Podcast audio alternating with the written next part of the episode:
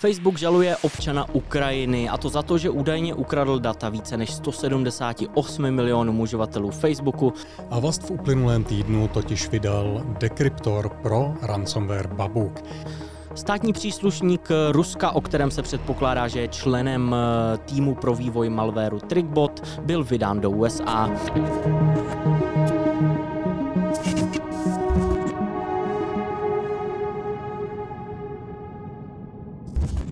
Hezký den, dámy a pánové, mé jméno je Stanislav Novotný, se mnou je tu můj kolega Jan Kopřiva a my vás vítáme u další epizody Ale v Securitycastu. Facebook žaluje občana Ukrajiny, a to za to, že údajně ukradl data více než sto sedmdesáti osmi milionům uživatelů Facebooku a následně je prodal na Underground fóru. V žalobě, kterou Facebook podal v pátek, Facebook tvrdí, že mezi lednem dva tisíce osmnáct a zářím dva tisíce devatenáct Alexander Alexandrovic Solončenko zneužil zranitelnosti ve funkci, která měla uživatelům pomoct spojit se s přáteli na sociální síti Facebook a získat tak jednodušeji jejich osobní údaje. Solončenko, který někdy používá online jména jako je Solon Mame nebo Barack Obama, podle Facebooku využil funkci v importéru kontaktů Facebook Messengeru, která má uživatelům sdělit, zda kontakty v jejich adresáři mají také účty na Facebooku nebo Messengeru a usnadnit jim potom tak propojení. Za více než rok a půl se Solončenkovi takto tímto způsobem podařilo vytvořit databázi sto sedmdesáti osmi milionů telefonních čísel a dalších podrobností o uživatelích Facebooku, přičemž krmil ten kontakt importer mnoha miliony náhodným, náhodných telefonních čísel. V právních dokumentech pak Facebook taky tvrdí, že Solončenko je spojován se scrapingem a prodejem dat i několika ukrajinských společností, včetně přední soukromé doručovací společnosti Nova Pošta nebo finanční organizace Privatbank.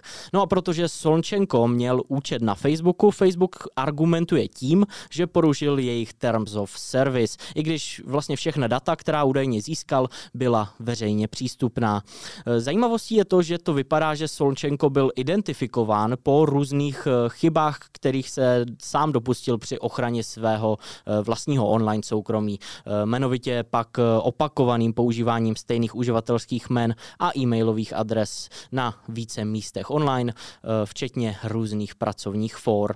Sociální síť tedy nyní žádá soudce, aby vydal soudní příkaz, který by Solončenkovi zakázal vstupovat na stránky Facebooku a tak prodávat další data Facebooku, které scrapingem získal. Sociální síť pak také požaduje blíže nespecifikovanou náhradu škody. Státní příslušník Ruska, o kterém se předpokládá, že je členem týmu pro vývoj malvéru TrickBot, byl vydán do U S A. Obžaloba tvrdí, že třicetiosmiletý Vladimír Dunajev, také známý jako F F X, byl vývojář malvéru, který dohlížel na vytvoření browser injection modulu TrickBotu. A je to už druhý vývojář malvéru spojený s gengem TrickBot, kterého letos ministerstvo spravedlnosti zatklo. V únoru byl zatčen lotyšský státní příslušník Alla Witte, a k a. Max, za psaní kódu souvisejícího s ovládáním a nasazováním ransomwareu. Dunajev byl zatčen v Jižní Koreji v září, ve chvíli, když se pokoušel opustit zemi. Jeho vydání potom proběhlo dvacátého října. Kromě Dunajeva a Witty ministerstvo spravedlnosti prý zná další členy gangu TrickBot, jejichž jména ale samozřejmě nebyla zveřejněna. Nachází se prý v různých zemích, mezi nimi je třeba Rusko, Bělorusko a Ukrajina. Za všechna obvinění, kterým Dunajev čelí, může dostat maximální trest šedesát let ve federálním vězení. Němečtí vyšetřovatelé údajně identifikovali Rusa, o kterém se domnívají, že je jedním z hlavních členů gangu za ransomwarem REvil. Zatímco skutečná identita tohoto podezřelého nebyla odhalena, německá média ho nazývají smyšleným jménem Nikolaj K. a píší, že jej vyšetřovatelé spojili s platbami výkupného spojenými s ransomwareovou skupinou GandCrab. Donucovací orgány totiž vysledovaly tyhle platby po útocích na firmy zabývající se vývojem softwaru a proti státnímu divadlu ve Stuttgartu. Stejné zdroje Pak také tvrdí, že vyšetřovatelé našli silné vazby mezi REvilem a GandCrabem, což bylo mnohokrát zmíněno předtím různými bezpečnostními výzkumníky a analytiky. Nikolaj K. se vůbec nedrží při zemi, pokud jde o chlubení se na sociálních sítích a předvádění svých dovolených ve Středozemním moři, zveřejňováním snímků z různých večírků, které pořádá na možná svých jachtách. Ale když došlo na skrytí své skutečné identity, tak mylně předpokládal, že maskování těch cestiček, které ho spojují s operacemi ransomwareu za různé kryptoinvestice, mu bude stačit. Spolkový úřad kriminální policie Bádensko-Württembersko ani Stuttgartské státní zastupitelství se k tomu uh, už dále blíže nevyjádřili a nevyjádřili se ani k tomu, zda už požádali o jeho vydání Rusko, takže na oficiální potvrzení všech těchto informací stále čekáme. Vzhledem k rozměrům, ale které hrozba ransomwareu nabyla na té nejvyšší politické úrovni, by ale bylo překvapením, pokud by Rusové jeho stíhání odpírali. A u ransomwareu ještě chvilku zůstaneme. Avast v uplynulém týdnu totiž vydal dekryptor pro ransomware Babuk. Ten dekryptor je založený na zdrojových kódech a privátních klíčích tohoto ransomwareu, které byly publikované v září letošního roku. Nejedná se o jediný dekryptor, který byl v poslední době publikovaný ze strany Avastu. Avast v nedávné době publikoval rovněž dekryptor pro ransomware Atomsilo a ransomware Logfile. Oba ty jmenované dekryptory, stejně tak jako několik dalších, byly založeny na práci Jiřího Vinopala, jedné z předních osobností české antimalvérové scény. Takže rozhodně velmi dobrá práce jak ze strany pana Vinopala, tak ze strany Avastu. Enisa v uplynulém týdnu publikovala svůj každoroční Threatlandscape Report. Ten aktuální je za období od dubna dva tisíce dvacet do poloviny července dva tisíce dvacet jedna. Tak jako vždycky jedná se o zprávu, která nějakým způsobem shrnuje aktuální bezpečnostní dění, aktuální hrozby a hodnotí nějakým způsobem, jak jsou ty hrozby významné. Tak jako vždycky tenhle ten report je i letos velmi, velmi obecný, ale zejména pro ty z vás, kteří se podílejí na řízení rizik v organizacích nebo kteří pohlížejí na bezpečnost spíše z manažerského hlediska než z hlediska technického, může být takovýhle report podstatný. Zejména v případě, kdy vaše organizace nesleduje nějakým detailnějším způsobem ten takzvaný threat landscape, čili to, co aktuálně je za hrozby v rámci nejenom online světa. Případně může být tenhle ten report poměrně dobrým seznámením s fungováním určitých typů aktérů, zejména pro juniornější specialisty na kybernetickou bezpečnost, protože Enisa v rámci něj popisuje poměrně hezkým způsobem mimo jiné to, jakou návaznost má kyberzločin například na vybraná darkwebová tržiště nebo na to, jak fungují vybrané typy ransomwareových skupin. MITRE publikovalo svůj nový C W E seznam nejzávažnějších zranitelností. Tentokrát se nejedná o ty obecné zranitelnosti v softwaru, ale tentokrát MITRE cílilo spolu s americkou C I S O na hardware. Takže vydali seznam dvanácti nejzávažnějších zranitelností, které aktuálně postihují dle jejich studií hardware. Tenhle ten seznam bude podstatný zejména pro ty z vás, kteří jsou z organizací, které sami nějaký hardware vyvíjí, ale zároveň může být dobré podívat se na něj, i pokud patříte mezi ty specialisty v kybernetické bezpečnosti, kteří občas dělají nějaký threat modeling směrem ke svým organizacím. Tak jako v případě softwarových C W E, i tenhle ten seznam shrnuje to, co by mělo být z pohledu odborné komunity nejzávažnější, takže jedná se o ty typy zranitelnosti a slabin, které je určitě dobré znát, ať už se člověk pohybuje kdekoliv v kybernetické bezpečnosti, ale zejména pro ty dvě výše zmíněné skupiny může být tenhle seznam extrémně zajímavý. Google vydal novou aktualizaci pro prohlížeč Chrome.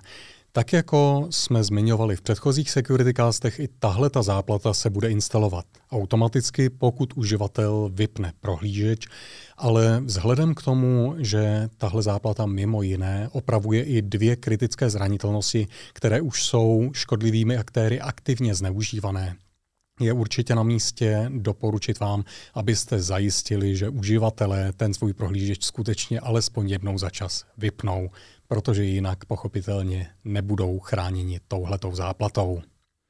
Poslední techničtější zpráva, na kterou se dnes podíváme, se týká doplnění web content filteringu do produktu Microsoft Defender for Endpoint. Microsoft Defender for Endpoint je rozšíření Microsoft Defenderu, které je součástí E pět licencí, které Microsoft prodává. Případně se dá pořídit jako rozšíření v rámci E tři licencí, pokud by o to nějaká organizace měla zájem. Co je pěkné na tom doplnění web content filteringu do Microsoft Defender for Endpoint?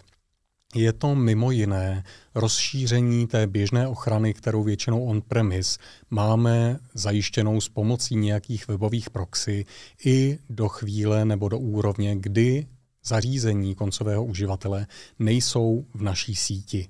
Čili nejsou chráněná těmi specializovanými systémy, které mají dělat ochranu zařízení z pohledu webového provozu, ale v momentě, kdy se uživatel pohybuje někde mimo síť, můžou zajistit to, že web content filtering pravidla budou na to zařízení aplikována úplně stejně, jako kdyby uživatel v té interní síti byl.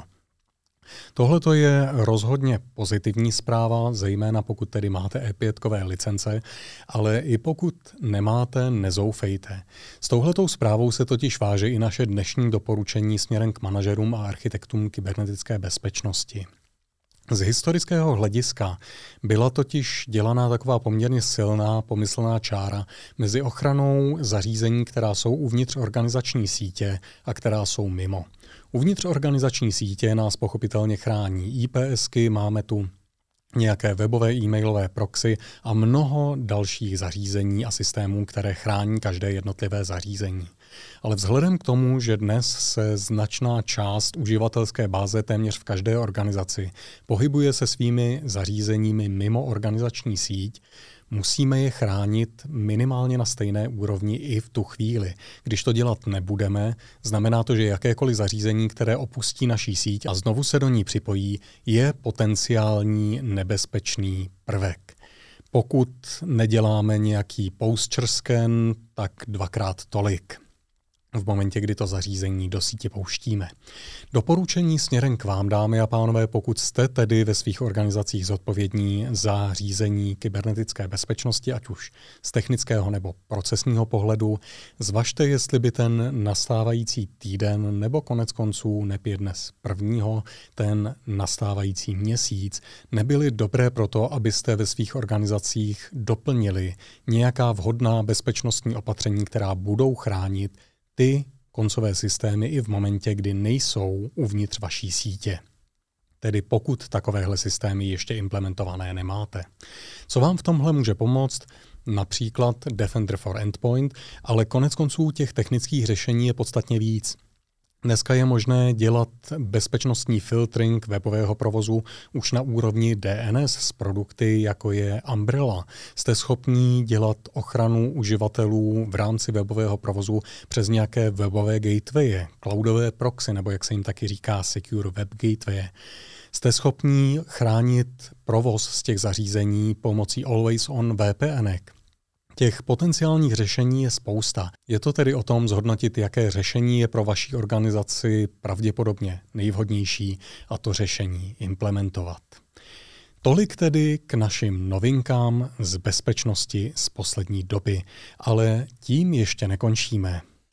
Úplně nakonec bych vás rád pozval ke sledování nového podcastu právě z dílny od nás, ale v Security, který vychází už zítra a v první epizodě jsem se s ředitelem odboru regulace v Nukibu a Adamem Kučínským bavil na téma třeba cloudových vyhlášek, o tom, jak pandemie změnila vnímání kybernetické bezpečnosti nebo třeba o nedostatku profesionálů v oblasti kybernetické bezpečnosti na trhu. Takže zítra ho najdete tady na kanálu Ale v Security nebo na Spotify, Apple Podcast a dalších audioplatformách jako Světlá strana internetu. To je od nás pro dnešek už úplně všechno. Tak jako vždy i dnes vám děkujeme, že jste se k nám připojili a budeme doufat, že se k nám připojíte i příště. Naslyšenou.